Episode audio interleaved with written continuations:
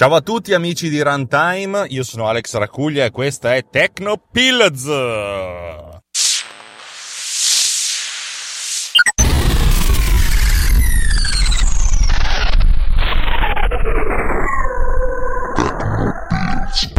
Oh, siamo tornati, siamo tornati dopo nemmeno troppo tempo, in realtà credo che sarà passata una settimana dal vostro punto di vista spazio-temporale, ma dal mio punto di vista sono passati soltanto due o tre giorni perché ho registrato la puntata precedente che mi auguro che abbiate ascoltato tutti, se non l'avete fatto fregatemene altamente, solo qualche giorno fa. La puntata precedente, eh, come vi dicevo, era una puntata propedeutica alla puntata di oggi, infatti io pensavo che ci avrei messo 5-6 minuti a registrarlo e alla fine è diventato un mattone di circa mezz'ora, anzi 40 minuti e probabilmente non sono nemmeno stato sin troppo um, completo o esaustivo, però mi dicono che Tecnopills è per sua natura, per vocazione, pillole tecniche e ergo sum uh, devo, stare, devo stare schiscio e abbreviare, abbreviare, abbreviare per quanto mi possa essere possibile, cosa che spesso e volentieri non lo è. Allora, di cosa parliamo oggi? Oggi parliamo di, insomma, l'altra volta abbiamo parlato di un'infrastruttura di messaggistica inter-app, cioè la possibilità di far comunicare un'applicazione che sta su un computer con un'altra applicazione che sta su un altro computer scambiandosi dei messaggi più o meno strutturati, nel senso che la prima applicazione sa cosa vuole dire la seconda applicazione capisce cosa vuol dire la prima applicazione, in modo che insieme facciano qualcosa. Bello, no? Eh, l'altra volta vi ho portato l'esempio del, dell'elaborazione distribuita, anche questa volta porterò l'esempio di un'elaborazione distribuita, ma di un'elaborazione distribuita molto più interessante dal mio punto di vista. Eh, vi racconterò un esempio che non è proprio l'esempio reale, ma diciamo che rende un pochettino l'idea di quello che sto realizzando non ve lo racconto non perché ho paura che mi rubiate l'idea, non me ne frega assolutamente niente, anche se mi sembra un'idea piuttosto buona. E devo dire che i miei soci, i miei colleghi hanno detto che figata.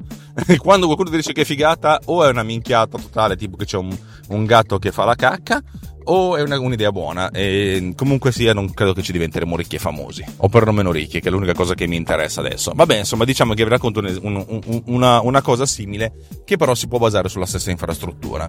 Ve l'ho detto se, se ascoltate la puntata precedente questa qua la, magari la capite un po' meglio. Allora la mia idea è voglio, mettiamo il caso che io voglia realizzare un servizio eh, che faccia un'elaborazione su qualcosa da parte per conto dell'utente e l'esempio che mi faccio è un, uh, un sito internet a cui tu carichi un video e lui ti restituisce una GIF animata. Lo so che mm, il modo giusto di dire GIF è proprio GIF, anche se dal mio punto di vista è GIF.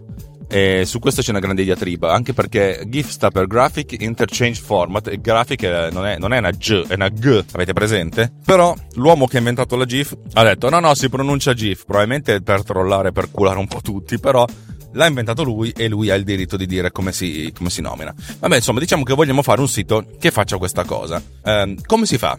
Ora, non vi spiegherò per filo e per segno come si fa questa cosa. Diamo per scontato che alcune cose le sappiamo fare, alcune cose no. Vi racconto qual è l'infrastruttura che io sto mettendo in piedi proprio per questo tipo di applicazioni.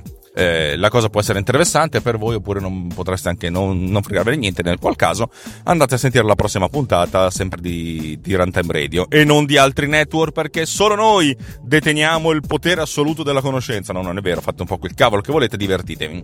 Allora, dobbiamo secondo me scomporre, no, più che dobbiamo, vi racconto come ho fatto io. Io ho scomposto questo problema in tante eh, piccole cose semplici. Mettiamo il caso che io abbia già realizzato un programma che fa la conversione da un video verso una GIF, ok, animata. Che io abbia questo, questo programma che ha una chiamata, proprio una, una, funzione che dice ti do il path di questo video e ti do il path di dove devi salvarmi la, la GIF. Path è il percorso, proprio l'indirizzo su, sul vostro hard disk e fallo. Questo, questa cosa tra l'altro impiega non, non pochi secondi, eh. diciamo che un video di 10 secondi, buona, con un buon algoritmo può anche prendere 10-20 secondi di, di elaborazione sul vostro computer, ok? Abbiamo questa cosa qui. Però dobbiamo fare una cosa che funzioni su tutti, perché un conto è spedire il, il, nostro programma che fa la conversione da video a GIF a, a ogni utente, e un conto è farlo sul, sul nostro sito internet. Questo ha un grande vantaggio, prima di tutto perché possiamo permetterci di scrivere il programma una volta sola ed essere sicuri che sul, no- sul nostro computer, sul nostro server, questa roba funzioni. E poi dobbiamo, dobbiamo pensare alla, a tutta la parte di, di comunicazione che consente all'utente di caricare una GIF. Come si fa? Allora, mh, mm, è molto facile, è relativamente facile farlo con un form. I form sono quelle, sono quelle pagine web in cui dovete riempire dei campi, tuo nome, email, quante volte vai a fare la pipì, eh, flag, cliccare sul flag, sì sì, siete liberi di, di, invadere la mia privacy, di sapere quante volte io faccio la pipì in un mese e ma- vendere questi risultati, avete presente? E tra, tra i vari campi c'è anche la possibilità di caricare un file cosa che appunto è quello che a noi ci interessa, perché a questo punto l'utente deve andare in giro, selezionare il video, il file del video, cliccarlo e poi al momento di submit, cioè di quando fa ok, manda sta roba, questo file viene caricato attraverso il protocollo HTTP, che è un protocollo relativamente efficiente, e però ovviamente se il file è un file da da 100 megabyte, un video da 100 megabyte, caricarlo con una DSL è un po' più delicato, però insomma diciamo che questa cosa più o meno funziona, ok? Il secondo step, cioè il primo step è quello di cre- creare questo form e tutti i form al loro interno nascosti all'utente hanno degli identificatori che identificano tutti i campi, il campo nome, il campo email, ehm, un altro campo testo, la data, i cazzi e mazzi, tutto quello che volete e hanno anche il campo eh, file da caricare. A questo punto si deve creare un'altra pagina, oltre a tutte queste informazioni, il form ha anche un indirizzo internet a cui spedire questi, questi, questi dati. Spesso e volentieri sta nella stessa cartella o comunque sullo stesso sito uh, del, del, form, per cui avete il vostro indirizzo cicciociccio.ciccio.com uh, slash form e poi cicciociccio.ciccio.com slash uh, l'indirizzo a cui il form uh, punta, che si occupa di parsare questi dati parsare significa di analizzare questi, questi, questi campi che vengono, vengono spediti e, e farcene, farsene qualcosa. Il campo più importante ovviamente è il campo file da caricare. Eh, in questo caso mm, la, la, componente che consente di analizzare questi, questi campi è molto semplice, ha vari linguaggi, il più utilizzato adesso si chiama PHP, ma non sto lì a raccontarvi la, la rava e la fava perché questa cosa è abbastanza facile da scoprire. E in, in, in pratica fa una serie di. Cioè, sono dei li trovate su internet, eh, dei codici già fatti. Io l'ho, l'ho, l'ho, fatto semplicemente chiedendo al mio collega: Oh, hai un form per questa roba qua? Sì, sì, me l'ha spedito. E io ho modificato le tre cose che mi serviva modificare. E praticamente questo, questo form consente di, di, di, insomma, di specificare che tipo di file è. Ci si augura che sia un filmato e, e, poi dove infilarlo. E dove infilarlo è la cosa più importante perché noi abbiamo un sito internet con le varie cartelle, sottocartelle a cui possiamo anche accedere attraverso il protocollo FTP e noi possiamo dire eh, tutti i file che vengono caricati infilare dentro questa cartella, ok? A questo punto io una volta che il file è stato caricato ed è stato messo in quella cartella e ho comunque dei dati, altri metadati, tipo il nome, l'email e altre informazioni del, del nostro utente, dobbiamo far partire l'elaborazione. Allora, questa cosa qua si può fare in, di, in, molti modi diversi. Io, per la prima versione di questo software, ho fatto sì che il programma di elaborazione, cioè che converte il video da video a GIF, sta sul computer, su un computer client, sul, nel nostro ufficio. È proprio un programmino che fa questa cosa qua. E tutti dicono, uh, uh, uh, non sta su un server. Ma in realtà sì, sta su un server. Dal punto di vista dell'utente finale, questa cosa sta su un server. Che poi questo server sia in un ufficio o in una, una web farm, questo è ancora un, diciamo che è una sorta di piccolo dettaglio. Anche perché una volta che il, il processo funziona, se c'è il budget temporale, spaziale e monetario per farlo, nulla ci vieta di spostare l'elaborazione su un server, cosa che tra l'altro vediamo dopo. Vabbè, insomma, vi racconto qual è il prototipo che stiamo che stiamo realizzando. A questo punto diciamo che abbiamo tutti questi dati, abbiamo il, il, il, posto in cui il file è stato fal- salvato e poi abbiamo tutti i dati relativi, tipo il nome, l'email, dobbiamo spedire queste, queste informazioni. E come facciamo? Ma noi abbiamo già realizzato un sistema di comunicazione inter-app, avete presente? Il sistema di comunicazione inter-app si basa comunque su, su, un database che sta su un server che accetta dei dati in ingresso e poi li, li immagazzina finché qualcuno non glieli chiede. A posto, allora possiamo fare questa chiamata invece di farla da, uh, dall'applicazione, farla direttamente direttamente all'interno del server con una chiamata diretta in cui diciamo uh, che la nostra nostro application ID, cioè l'applicazione su cui stiamo lavorando, è il, la conversione GIF, cioè GIF converter, ok?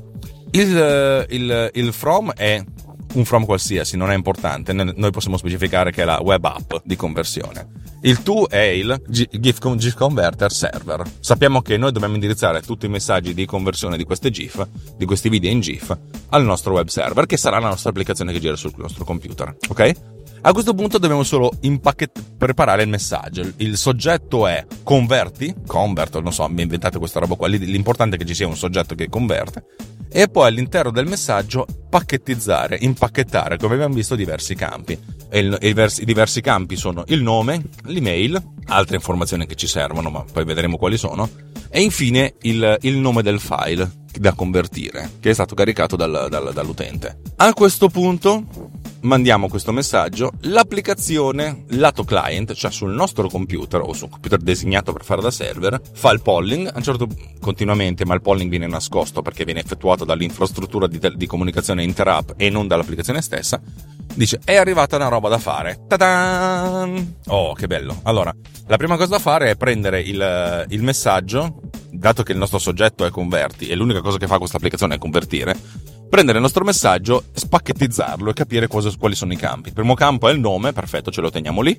Il secondo campo l'email, perfetto, ce lo teniamo lì. E il terzo campo è il nome del file. Oh, cosa dobbiamo fare? Non possiamo elaborarlo da remoto, dobbiamo scaricarlo.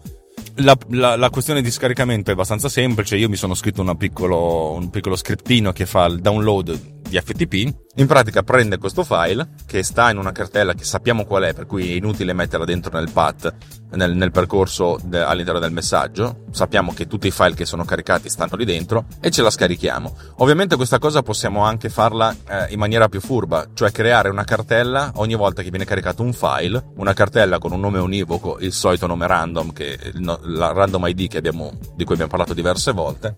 In questo modo, se due utenti caricano contemporaneamente lo stesso file, lo stesso, cioè magari due, due file diversi con lo stesso nome, il sistema non va in crisi. Però questo è una cosa ulteriore, ok? Allora, prendiamo questo filetto e lo scarichiamo nella nostra cartella sul nostro, sul nostro, sul nostro computer. E questo viene fatto praticamente dal, dal client, perché ha visto che c'è un, c'è un messaggio, il messaggio fa partire una procedura, la prima parte di questa procedura è scaricare i dati che ci servono, prendere i dati che ci servono, cioè nome, eh, email, e poi scaricarceli, scaricarci la componente ciccia, cioè i media, nel nostro caso un video da convertire in GIF. Oh, l'abbiamo scaricato, passiamo al secondo step, l'elaborazione. Come si fa ad elaborare? Cioè, nel senso, o abbiamo scritto la nostra procedura, o molto più semplicemente, magari abbiamo un programmino che fa questa cosa che possiamo attivare a linea di comando e a questo punto nella linea di comando noi facciamo partire eh, il comando, cioè il nome dell'applicazione che vogliamo lanciare, cioè convertitore in GIF, il nome del file da convertire, nella, nella fattispecie il, eh, il, file che abbiamo appena scaricato, alcuni parametri tipo il numero di colori che possiamo utilizzare, il tipo di eh, diffusione, eccetera, eccetera, eccetera, e poi il percorso dell'immagine, definitiva, dell'immagine completata. E facciamo partire questa cosa. Questa cosa può essere o una, un, un, programma esterno oppure la nostra chiamata interna. Una volta finita questa chiamata, cioè il programma uscirà con, essenzialmente con un codice d'errore nullo, significa è andato tutto bene. Partiamo sempre dal caso più, più semplice, poi vediamo cosa succede nel caso di errori. A questo punto abbiamo il file, abbiamo il file d'origine, appunto il video, e il file destinazione che è il, punto, il punto GIF che è la nostra GIF animata. Oh, abbiamo questa GIF animata, dobbiamo farla vedere all'utente. Finita l'elaborazione, a questo punto questa GIF viene caricata su un server, sullo stesso server da un'altra parte, essenzialmente in un'altra cartella, e viene mandata all'utente comunicazione della cosa. Nella fattispecie del programma che abbiamo sviluppato noi, che stiamo sviluppando, che ha un'elaborazione piuttosto lunga, non diamo un feedback visuale, diciamo all'utente stiamo lavorando, ti mandiamo un'email quando abbiamo finito, che dal mio punto di vista non è la cosa più elegante, ma funziona. In, ca- in, alternativa possiamo fare sì che scriviamo da qualche parte, eh, sempre su un altro database, però a questo punto scritto apposta, la percentuale di completamento di questa batch in particolare, di questa elaborazione in particolare, in modo tale che la pagina web possa continuamente fare un polling e mostrare la percentuale a cui siamo arrivati. Però diciamo che questo non è proprio il mio ambito di applicazione, per cui direi che ve lo, ve lo dico così all'acqua di rose. Gente che lavora sul web più seriamente di me mi starà dando dell'idiota e, e pure ragione. Vabbè, insomma, diciamo che abbiamo questa cosa. Una volta che abbiamo finito il caricamento, possiamo mandare un'email. Come si manda un'email? Anche questa ci sono diversi servizi. Noi, io mi sono scritto un servizio a mia volta che è anche questo basato su un server molto semplice che utilizza il, il protocollo SMTP che utilizza un server SMTP messo a disposizione dal mio provider e praticamente compongo l'email ciao uh, Ciccio, dove Ciccio è il nome che abbiamo preso prima, ti abbiamo preparato il, il tuo file compresso in formato GIF a questo indirizzo e gli si fornisce l'indirizzo del file stesso. E a questo punto la mail viene inviata all'indirizzo email che ci aveva mandato comunque prima, tutti i dati che ci, ci eravamo presi, no? Ora, questa cosa funziona sì, funziona no, ci sono diversi, diverse, diverse falle. La prima falla è che se mettete una GIF la persona la può guardare ma non la può scaricare, ma vabbè, diciamo che tant'è questa cosa può funzionare. È più che altro per spiegarvi il principio con cui funziona questo sistema. Questo sistema è relativamente semplice, essenzialmente da una pagina web si caricano i, i media e viene fatta partire l'elaborazione sul nostro, su un server che poi in realtà può essere benissimo il nostro computer. Questa elaborazione viene effettuata, una, nel senso i, i media vengono scaricati, viene effettuata l'elaborazione, il risultato dell'elaborazione che è un altro media viene caricato e infine viene mandata un'email alla, mm, alla, persona che ha fatto partire l'elaborazione. O viene presentata una, un'altra pagina alla, al nostro caro cliente dicendo, cliente, nel senso utilizzatore, eh, l'elaborazione è finita, ta ta ta ta ta, ta fai qui per... Eh, Ovviamente se noi facciamo il link diretto alla, pagina, alla, alla, alla GIF, la GIF viene visualizzata, per cui possiamo anche magari prima comprimere a fare uno zip di questa GIF in modo tale che il, il file viene scaricato, oppure possiamo far, effettuare delle impostazioni nel nostro server web in modo tale che quando gli si imposta qualcosa, un cazzillo, lui invece di farvi vedere la GIF ve la scarica sul vostro computer. Ok?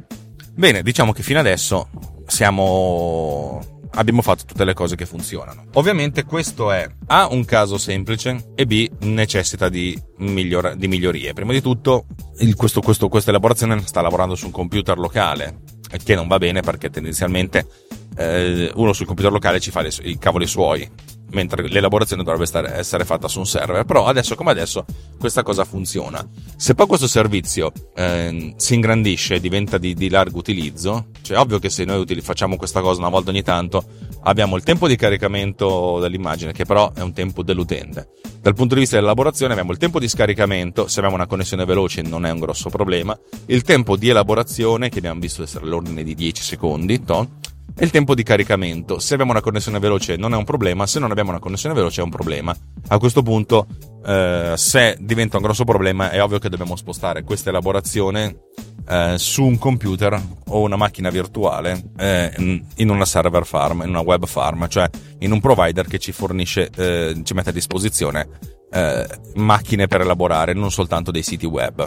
Ok? Allora, il primo problema è la fault tolerance, cioè che succede se va via la corrente? Eh, questo è un grosso problema perché se va via la corrente l'elaborazione si ferma che poter, per certi versi, se i, blackout non durano molto e la macchina riparte in automatico, potrebbe non essere un problema per, per certi tipi di elaborazione. Ovvio che se no dobbiamo fare delle elaborazioni molto veloci, per cui 10 secondi dopo il caricamento noi abbiamo bisogno della, del risultato, può essere. Allora questa cosa eh, non prevede la fault tolerance, per cui dobbiamo spostare l'elaborazione su una, una macchina che, sta, che viene garantita essere up and running continu- continuamente. Uh, se non lo è, nel senso possiamo far sì che l'utente per quei 10, 20, 30 minuti di blackout, chi se ne frega, l'utente tanto si fa i cazzi suoi, o noi ci facciamo i cazzi nostri perché non, non assicuriamo la, il risultato in un certo tempo. Quando la, la macchina riparte, viene fatto ripartire in automatico la, la, il programma e viene fatta ripartire l'elaborazione.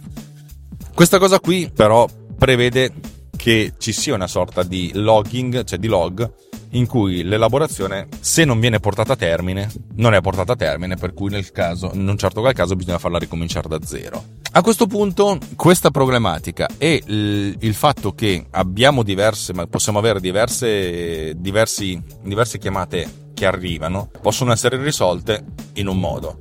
Torniamo al, di- al, discorso, mettiamo caso che questa elaborazione tra scaricamento, elaborazione e caricamento prende 30 secondi. Per il protocollo che abbiamo inventato di comunicazione inter-app, se abbiamo due o tre chiamate, nel senso due o tre clienti che vogliono fare la conversione in GIF, il nostro protocollo prevede l'elaborazione di, un, di, un, insomma, di una cosa alla volta perché, nel senso, viene fatto il polling, però le, l'esecuzione viene fatta su un singolo messaggio alla volta. E in questo caso dobbiamo pensare al fatto che la cosa non è rientrante. O può essere rientrante, per cui vengono fatte partire in parallelo diverse istanze di elaborazione. Oppure dobbiamo far sì che questa cosa non è rientrante, per cui dobbiamo imporre uh, lo stop del polling quando noi stiamo effettuando l'elaborazione che ci sta, eh. Scusate, ho, ho, ho fatto partire una claxonata perché un tizio con una Suzuki mi ha tagliato una strada in maniera poco ortodossa e poco educata, senza nemmeno mettere la freccia.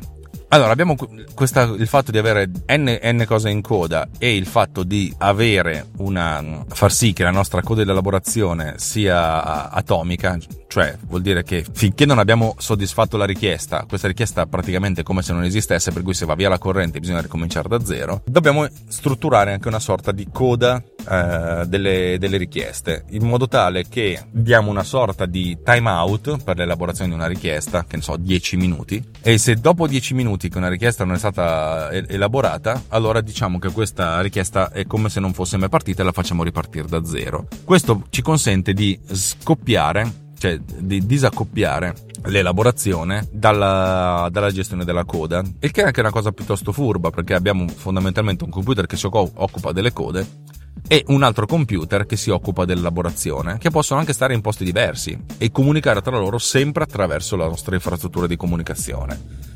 E la cosa più, più forte di avere una, una politica di gestione delle code è data dal fatto, ma ma sei pazzo! Scusate, il tizio con la Suzuki adesso ha ritagliato un'altra volta una strada da un altro, quasi andandogli addosso per passare col rosso. Va bene, scusate. Eh. Questo ci consente anche di effettuare una sorta di bilanciamento del carico. Mettiamo caso che a un certo punto abbiamo tantissime richieste in coda, se abbiamo solo una macchina che, che effettua le elaborazioni, questa coda continua a crescere. Cioè, se noi possiamo elaborare il tutto in 30 secondi, cioè dal momento in cui la richiesta arriva al momento in cui la richiesta esce, passano 30 secondi, noi possiamo elaborare due GIF al minuto. Significa 120 GIF in un'ora. Ma metti caso che il nostro servizio per qualche motivo viene linkato dal, nostro, dal solito influencer e abbiamo mille richieste in un'ora, eh, noi ne possiamo evadere solo 120, alcune richieste potranno, potrebbero aspettare anche 8 ore ed è tantissimo. Dobbiamo trovare il modo di bilanciare il carico. Ci sono diversissimi sistemi. È ovvio che tutte queste cose, se si ha il budget per sviluppare un'infrastruttura del genere, ehm, si può anche pensare di utilizzare un servizio che consente al bisogno di creare delle macchine virtuali, ovviamente pagandole, soltanto proprio per il tempo di utilizzo, e queste macchine virtuali vengono create eh, per bilanciare il carico e poi vengono spente una volta che, che, che il, il, burst, cioè che il, momento di, di, di massimo utilizzo um, è finito. Nel nostro caso, però, se noi vogliamo partire con un, proge- un, progetto relativamente semplice, possiamo anche pensare di lanciare una macchina, eh, un'unità di elaborazione su ogni computer del nostro ufficio. Ogni ufficio ha 5-6 computer e il gestore della coda si deve essenzialmente occupare del carico, magari assegna sempre eh, l'elaborazione a una singola macchina, però quando la coda comincia a crescere dice mm, vabbè quest'altra qui le spedisco su quest'altra macchina e poi se la coda cresce le spedisco ancora su quella. Cioè in questo modo abbiamo una sorta di eh, gestione delle, delle, code che ci consente di essere più, eh, più elastici ed elaborare in maniera distribuita le cose. Non solo, ma se abbiamo macchine di potenza diversa, possiamo far sì eh, che ogni macchina tenga anche una sorta di eh, propria statistica che dice mediamente quanto ci mette a, a elaborare. Eh, in questo modo sappiamo che magari ci sono delle macchine più veloci a cui diamo più roba e macchine più lente a cui ne diamo meno. Oppure possiamo gestire delle varie code, code differenti eh, per ogni singola macchina, in questo modo che il carico sia sempre bilanciato. È un po' come quando prendete il numerino dal salumiere, abbiamo due o tre persone che si occupano di, di, di, di darci il prosciutto, il numero ci consente di avere la priorità sul prossimo salumiere che viene liberato. E se uno dei, dei salumieri è molto più veloce degli altri, essenzialmente elaborerà, elaborerà, più GIF, cioè il famoso salumiere che elabora delle GIF, però il, il tempo di, di, di, di, attesa è comunque eh, giusto ed equilibrato, non è che mi assegnano un salumiere al momento in cui parto, poi magari questo salumiere si mette a fumare la sigaretta e allora la mia coda non va avanti, avete presente? Cosa che non succede alle casse del supermercato, ogni cassa dove, ve la dovete scegliere voi, tranne alcuni eh, supermercati o più che altro negozi di abbigliamento in cui c'è un numerino anche per andare alle casse, il che diventa tutto più Uh, tutto più a prova di furbetti del quartiere o della, della, della, della, sindrome di cazzo ho scelto la coda sbagliata. Tutto questo ha un senso, sempre in un, in un, ambito locale, però il gestore delle code deve essere fault tolerance. Cosa significa essere fault tolerance? Cioè che il gestore delle code non deve cadere, altrimenti abbiamo lo stesso problema di prima, cioè questo si spegne, chi gestisce le code? In questo caso bisogna premunirsi di un failover, significa di una seconda macchina che, che, si occupa di, eh, di, prendere il controllo della coda quando la prima non, non, non, funziona più e questo però ha senso effettivamente se una macchina magari essenzialmente si pianta, si crasha, si pianta la nostra applicazione per mille vari motivi e non se c'è un blackout perché se c'è un blackout se stanno nella stessa, nella stessa location il problema è sempre lo stesso. Ehm, ovviamente io vi sto parlando del caso peggiore. Nel mio caso non ancora non ho sviluppato tutte queste parti di software perché per adesso il servizio che stiamo creando è una sorta di vediamo se questa cosa funziona e sta in piedi. Poi dopo eh, ci occuperemo di le, le, tutti i casi peggiori, anche perché poi dipende anche molto dal, dal, volume di traffico. È ovvio che se il nostro servizio viene utilizzato da 100.000 persone all'ora, dobbiamo essere sviluppati e strutturati con delle spalle molto larghe. Se invece ne abbiamo 5, chi se ne frega. Come si fa a fare il failover? Cioè a far sì che una macchina, la, la macchina di backup il vice si accorga di questa cosa e prenda il controllo quando la principale non va. Ci sono diversi modi. Il modo più semplice è, guarda caso, utilizza ancora una volta l'infrastruttura di comunicazione interapp. Come è possibile? Tanto una persona mi sta superando in una corsia che non, non le compete, ma va bene comunque. Come possibile? Um, una delle cose che non vi ho spiegato la volta scorsa, e mi sono dimenticato, ragazzi, però avevo un sacco di cose da dirvi, è che eh, quando c'è un sistema di comunicazione interapp e due app, due applicazioni, due servizi comunque devono sapere che l'altro, l'altra applicazione è ancora viva, la cosa che si fa è la comunicazione dello stile live, cioè agli intervalli regolari una macchina deve dire oh io sono ancora viva. E che è molto semplice, magari ogni 10 secondi una macchina manda un messaggio con time to live 10 secondi di stile live all'intero workgroup. In questo modo le altre macchine sanno che quella macchina è, è viva e sta bene per i prossimi 10 secondi. Per cui ogni 10 secondi non solo ogni macchina invia il proprio stile live, ma controlla che le macchine, eh, che le applicazioni siano ancora stile live. Per cui sappiamo che se una macchina continua a mandare stile live, sappiamo che il servizio è eh, attivo. Anche perché probabilmente l'applicazione del servizio sulla, viene utilizzato dalla stessa applicazione per cui sappiamo che l'applicazione è in esecuzione. Se a un certo punto la macchina non è più in stile live, a questo punto tada, non solo possiamo gestire bene il failover delle code, per cui reinstradare le code, eh, le richieste in coda su altre macchine, ma se il, il gestore delle code stesso è in, uh, è in, down, se il gestore stesso della coda è down, allora il, il vice a un certo punto dice mm, quest'altra macchina non è più, divento io il capo. Ta-da! A questo punto però tutte queste cose sono cose automatizzate, ma non sono sufficienti perché l'intervento umano è d'obbligo. Ci, non dico che ci deve essere una persona eh, vive vegeta che passa la giornata a effettuare controlli, però diciamo che se succede qualcosa e la persona, la persona, che si occupa di gestire questa cosa lo sa, può mettersi in moto e vedere, capire e cercare di risolvere il problema. Perché se siamo in backup, allora è, è il momento di fare il, tutto il possibile perché la macchina principale torni su, in modo tale che se anche il backup si, si guasta, comunque la macchina principale ce l'abbiamo. Dobbiamo sempre pensare al caso peggiore. Vi ripeto, tutte queste cose sono considerazioni molto qualitative. Gente che fa questo, questo lavoro di lavoro eh, probabilmente mi starà tirando dietro del, dell'incompetente, dell'incapace, del, del facile allarmista e ha ben ha ragione. Però ragazzi è un podcast più che divulgativo questo, per cui così è se vi pare.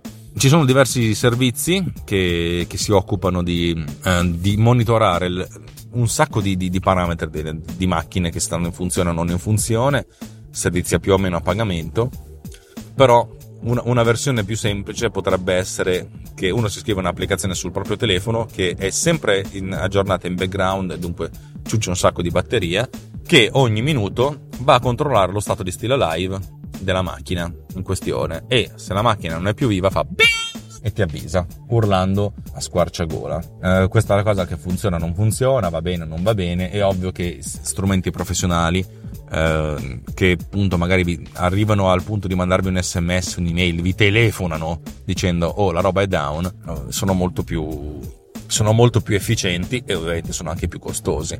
Eh, ripeto, dipende tutto dalla qualità del servizio che volete offrire e dal budget di qualità del servizio che, che mettete a disposizione. Eh, un'applicazione più o meno amatoriale eh, che fa questa cosa per 10 persone al giorno può permettersi un certo livello di qualità di servizio. Un'applicazione mainstream che invece deve gestire, deve servire un milione di, di, di richieste al giorno, deve avere un livello di servizio molto più, più ricco perché nel momento di down eh, decine di migliaia di persone, di potenziali clienti, di potenziali utilizzatori, sono di, di, si incazzano tutti contemporaneamente dicendo ragazzi questa roba non funziona, questo servizio è una merda. Ovviamente la, la gestione delle failure diventa a questo punto un centro di costo non indifferente eh, che però va affrontato per la scalabilità del progetto. Bene, allora mh, mm, ho, ho, cercato di raccontarvi molto all'acqua di rose, acqua di rose annacquata tra l'altro, eh, cosa, sto, cosa sto realizzando e devo dire che ci ho messo anche oggi una trentina di minuti Speravo di essere una persona brevis, ma non lo sono. Eh, scusate, più perché sono molto entusiasta di quello che sto facendo. Ehm, è ovvio che io quando mi presento, sul mio biglietto da visita c'è scritto che sono un regista ed effettivamente quello è il mio primo mestiere.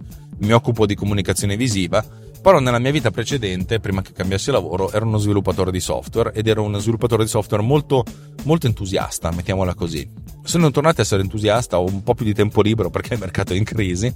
Eh, e sono tornato a sviluppare il software e a divertirmi come un pazzo. Eh, il fatto di poter utilizzare Swift mi fa divertire ancora di più e mi fa scoprire mondi, mondi paralleli. E tra l'altro, il servizio che sto realizzando non è un servizio di conversione in GIF, ce ne sono di molto più, più, perfetti e performanti, ma è un servizio che coniuga piuttosto bene video e informatica e magari un giorno ve ne parlerò se questa cosa riusciamo a venderla a qualcuno. Però l'idea di utilizzare questo tipo di, di, di infrastruttura mm, può essere utilizzata piuttosto facilmente anche per realizzare pod cleaner in the cloud, cosa che avrei voluto fare da tanto tempo, ma non, ma non avevo mai capito come poterlo fare. Adesso lo so che pensando che questa infrastruttura di comunicazione interapp ce l'ho da 5 anni, diciamo che avrei potuto farlo molto prima, per cui probabilmente metterò a disposizione, perlomeno in beta per, per un certo periodo di tempo, la possibilità di effettuare la pulizia dell'audio da parte di chiunque attraverso un'interfaccia web.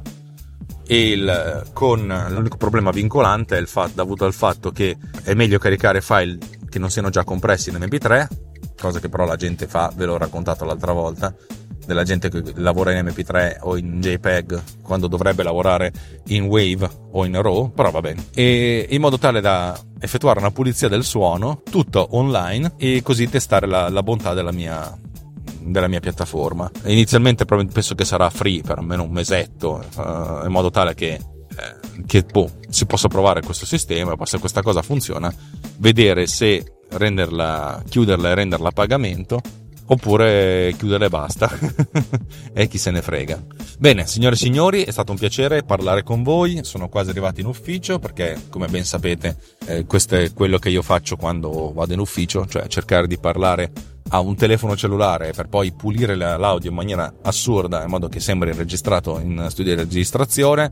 Lo so, non è vero, ma passatemelo in modo tale da raccontarvi qualcosa e da farmi passare del tempo con piacere e piacevolezza. Io sono ancora Alex Racuglia per il vostro dispiacere, questa è Tecnopills per il vostro piacere e siete su quella meravigliosa infrastruttura di comunicazione, di contenuti e di divertimento che si chiama Runtime Radio. Questo non solo per il vostro piacere, ma per il vostro orgasmone. Signori, ciao, alla prossima!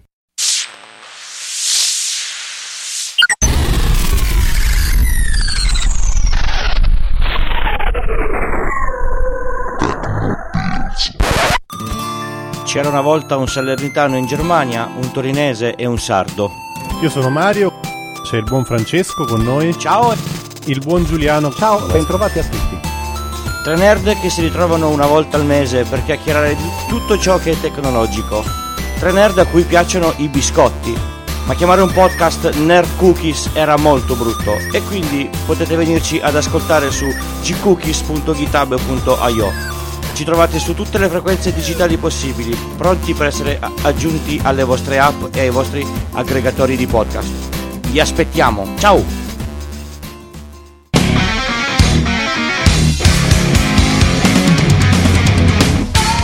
MDB Summer Radio, la trasmissione musicale più inusuale del mondo, creata e condotta da Alex Raccuglia, con lo scopo di promuovere la bella musica, brani non troppo mainstream legati da un filo conduttore un tema per ogni episodio, una storia per ogni puntata. MDB Summer Radio, solo su Runtime Radio, la web radio non solo geek, la web radio di tutti.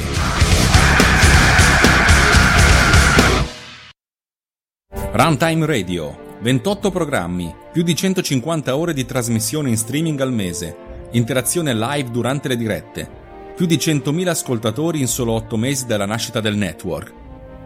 Runtime è una grande e nuova realtà nel panorama delle web radio italiane, una realtà in continua e costante crescita, ma sempre indipendente, autonoma e libera. Runtime ti regala intrattenimento, informazione, divertimento, attualità, approfondimento e continuerà a farlo nel futuro. Anche tu puoi contribuire alla costruzione di Runtime e alla definizione del suo cammino, contribuendo alla campagna di crowdfunding di Runtime Radio. Runtime Anch'io. Il nostro obiettivo è quello di regalarti sempre più trasmissioni, sempre più ore di divertimento e di informazione, sempre più possibilità di interazione con noi. Vai su runtimeradio.it slash anch'io e scopri come diventare parte integrante della nostra bella famiglia.